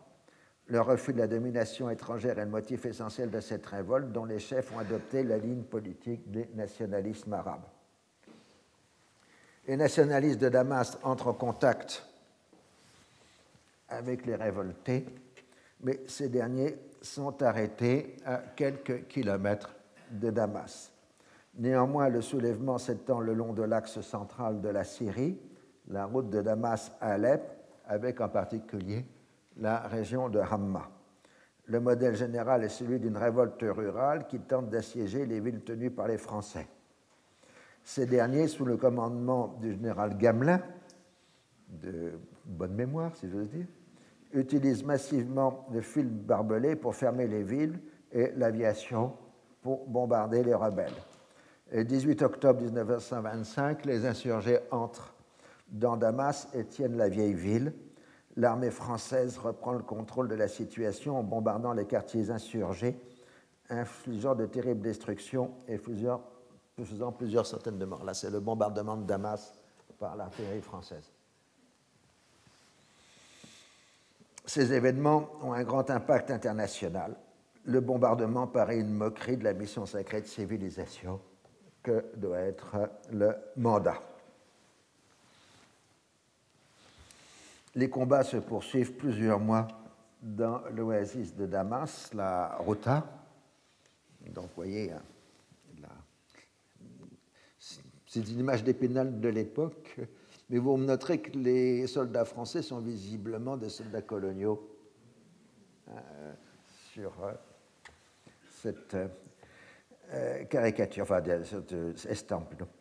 Une tentative des rebelles d'étendre le mouvement aux Druzes du Liban échoue après de violents combats et des morts de civils qui ravivent le souvenir des violences entre Druzes et Maronites du XIXe siècle.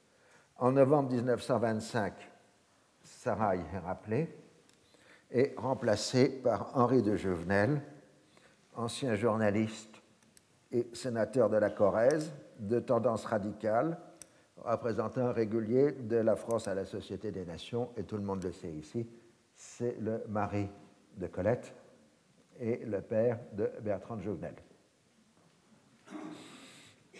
Enfin, à ce moment-là, il est en train de divorcer ou il vient de divorcer de Colette, puisque Colette avait eu une, une affaire, comme on dit en anglais, avec son fils Bertrand, ce qui vous a donné le livre, le, le roman Le blé en herbe de Colette. Enfin, lui, il part en Syrie. Euh, donc, sa mission est de trouver une solution politique au problème des États du Levant et ainsi de rendre plus présentable devant l'opinion publique internationale l'action de la France.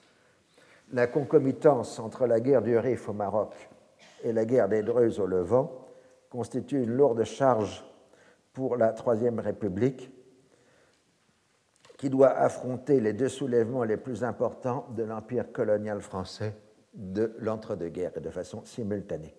C'est d'ailleurs sur cela que comptent les chefs de la révolte. La France ne pourrait pas mener deux guerres coloniales de grande envergure en même temps. Jovenel travaille immédiatement à diviser la direction politique de la révolte en jouant sur l'opposition entre partisans et adversaires des Hachémites. Sur le terrain, ce sont les pro-Hachémites qui mènent la révolte, mais les comités de soutien à l'arrière sont tenus par les adversaires des Hachémites. Au Liban, il accélère le processus déjà amorcé de rédaction de la Constitution. Une fois que les États du Levant disposeront d'une Constitution, on suivra le modèle britannique en concluant un traité qui pourrait mettre fin au mandat. Donc, le projet de constitution élaboré au Liban avec consultation suit dans ses grandes lignes la constitution de la Troisième République française avec des aménagements pour maintenir les droits et les devoirs de la puissance mandataire. L'égalité des droits civils et politiques est assurée sans aucune distinction de race ou de religion. La liberté de conscience est absolue. Les communautés se voient garantir le respect de leur statut personnel, leurs intérêts religieux. On n'utilise pas le terme minorité. L'article le plus lourd de conséquences jusqu'à aujourd'hui est l'article 95 de la Constitution libanaise. À titre transitoire et conformément aux dispositions de l'article 1er de la Charte du mandat et dans une intention de justice et de concorde, les communautés seront équitablement représentées dans les emplois publics et dans la composition du ministère sans que cela puisse cependant nuire au bien de l'État. Donc cette transition a à peu près 91 ans aujourd'hui. Euh, elle n'est toujours pas terminée. Et ce n'est pas simplement la représentation politique, c'est tous les emplois publics qui sont conditionnés par la représentation euh, communautaire. La Constitution de 1926 stipule aussi qu'aucun parti du territoire libanais ne peut être aliéné ou cédé, ce qui provoque la protestation des nationalistes syriens, qui revendiquent une partie du territoire du Grand Liban. Le Conseil représentatif du Grand Liban adopte le 23 mai 1926 la Constitution. C'est donc euh, le début de la République libanaise en tant que telle. Donc progressivement, ce sera de dire Grand Liban pour dire République libanaise. Et le jour suivant, Charles de Basse est élu président du Liban. C'est un grec orthodoxe qui a le soutien des autres communautés. En Syrie, l'armée française reprend progressivement le contrôle de la situation en refoulant les rebelles dans une seule partie du pays. Ils pourront être ensuite encerclés et détruits. Ça ne rappelle pas quelque chose, ça? Hein, Donc c'est la stratégie menée par Bachar al-Assad aujourd'hui. C'est celle de l'armée française en 1926. Les militaires, là, donc en juillet 26, les Français ont repris le contrôle de la Routa auprès de lourdes pertes civiles et d'importantes destructions. Les militaires veulent une victoire complète et s'opposent au projet de solution politique proposé par Jovenel, qui doit finalement abandonner ses fonctions en août 1926. Son libéralisme s'est heurté à la puissance des groupes de pression coloniaux. Grâce au renfort des troupes coloniales libérées par la fin de la guerre du Rif, les troupes métropolitaines dites blanches sont dans la mesure du possible tenues en dehors des combats. C'est tout, le problème de la jonglerie. Les troupes métropolitaines, donc de, de conscription, sont envoyées en Syrie, mais dans la mesure du possible, on ne les utilise pas pour se battre euh, directement. Ce sont les troupes coloniales, c'est-à-dire les troupes de couleur, qui font l'essentiel du combat. Mais il ne faut pas le montrer trop parce que sinon les troupes coloniales ne seraient pas contentes.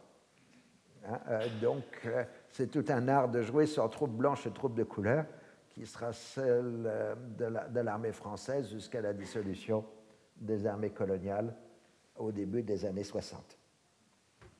La région de Hama est reprise au printemps 1927. La commission des mandats entérinent la politique suivie en rejetant les pétitions sur le comportement des troupes françaises. La France étant une puissance civilisée, elle est incapable de commettre des atrocités, comme frapper volontairement la population civile, piller et violer. Les délégués français étaient plus sceptiques, étaient prêts à admettre qu'il y avait des atrocités commises, mais c'était les troupes coloniales, hein, pas les troupes métropolitaines. Ça, on peut avoir des doutes en façon générale, parce que les Français ont toujours l'art de renvoyer les atrocités sur leurs troupes coloniales, un peu partout où elles sont passées. Dans le sud du pays, les Druzes ont trouvé le refuge dans l'oasis d'Azraq en Transjordanie, d'où Sultan al-Atrash continue à diriger les opérations. les Français multiplient les pressions sur les Britanniques pour mettre fin à cette tolérance. Devant le risque de voir l'armée française pénétrer en Transjordanie, les Britanniques mettent fin à l'action des Druzes. Et donc, vous aurez une, petite population de Druzes en exil à Azrak. Et j'en ai encore vu dans les années 90 des survivants druzes à Azrak euh, de la Grande Révolte. Bon, c'était des vieillards, mais ils étaient encore là. Euh, à l'époque où j'ai visité l'Oasis. Euh, la Grande Révolte a mobilisé les éléments de toutes les classes de la société syrienne. Du point de vue communautaire, les Alaouites et les chrétiens se sont tenus à l'écart du mouvement, tandis que les Français ont utilisé des auxiliaires circassiens, tcherkesses et arméniens dans la répression, au risque de provoquer des affrontements religieux. Dans ce cas, les Tcherkesses avaient été installés par les Ottomans au XIXe siècle dans les régions que les Druzes étaient en train de peupler, et la rivalité entre Tcherkesses et Druzes était forte. Donc les Tcherkesses étaient très heureux de casser du Druze, et les Français utilisaient évidemment cet instinct. De même, les Bédouins, qui étaient les ennemis traditionnels des Druzes, eux se sont plutôt tenus à l'écart ou ont participé aux opérations françaises. Le Saint-Jacques d'Alexandrette et la Gésirée sont restés en dehors des événements. Alors, indépendamment des pertes humaines et des dégâts matériels de la Grande Révolte, c'est le moment où l'arabisme militant devient le principal courant idéologique de la société syrienne. Ses porte-paroles ont présenté à l'opinion publique internationale un discours politique structuré, revendiquant un État-nation arabe syrien avec un irrédentisme portant au moins sur une partie du Liban. En même temps, la mobilisation populaire s'est faite surtout au nom de l'islam. Les mosquées et les religieux ont eu un rôle important dans l'organisation locale des forces. Les pertes humaines syriennes seraient de l'ordre de la dizaine de milliers de tués. Les pertes de l'armée française sont de l'ordre de 6 000 morts au combat, disparus ou tombés malades. L'essentiel des pertes vient des troupes coloniales, de la Légion étrangère et des auxiliaires indigènes. Pour les Français qui se rappellent l'ancienne protection britannique des Druzes, la révolte ne peut avoir été que tolérée ou encouragée par la perfide Albion en collusion avec leurs créatures arabes de Transjordanie et du Caire. Après l'épisode de l'après-guerre, cela ravive les méfiances françaises envers les intentions britanniques concernant la Syrie. Une fois le combat fini, la répression a été très modérée les combattants ordinaires ont pu rentrer dans leur foyer, tandis que les chefs, théoriquement condamnés à mort, sont en pratique maintenus en exil. Ils sont dispersés en Transjordanie, en Palestine, en Arabie saoudite et en Irak. À partir de 1928, le mouvement politique syrien s'organise dans un parti de notables, le Bloc national, prêt à passer des accommodements avec les Français dans le cadre d'une procédure constitutionnelle. Certains révoltés acceptent de se plier à ce nouveau jeu politique et obtiennent dans ce cas l'autorisation de rentrer. L'état des Druzes est maintenu, les Français levant même chez eux, après 1927, des unités auxiliaires chargées de maintenir l'ordre. Après avoir été un puissant facteur de l'unité syrienne, les notables druzes, y compris les Atraches, vont plutôt chercher prudemment à maintenir leur autonomie. Je dis ça parce que il y a toute une littérature présentant Sultan el Atrache et les Atraches comme des héros d'un nationalisme arabe unitaire. Euh, ils l'ont joué pendant la Grande Révolte, mais après, ils ont surtout défendu l'autonomie de la montagne par rapport à Damas, qui soit un Damas contrôlé par les Français ou un Damas euh, d'une série indépendante. Les mouvements internationaux de population ont considérablement diminué dans les années 1920, on l'a vu, du fait de la fin des migrations intercontinentales. La guerre a mis fin à la première mondialisation. De ce fait, les trop-pleins de population libanais, surtout chrétiens et chiites, ne peuvent s'orienter cette fois que vers l'Afrique noire française, puisque le Liban fait partie de l'Empire français de fait, puisque juridiquement euh, le Liban est un mandat, euh, les Libanais et les Syriens ont des passeports français comme protégés français et donc peuvent circuler à l'intérieur de l'empire colonial ce qui explique que la, dernière enfin, la grande migration libanaise de l'entre-deux-guerres est vers l'Afrique noire française. Euh, parce qu'ils ne peuvent pas aller au Brésil, ils ne peuvent pas aller aux États-Unis, etc. Et cette fois, cette migration libanaise de l'entre-deux-guerres a une forte composante chiite, ce qui n'était pas le cas euh, dans la période précédente.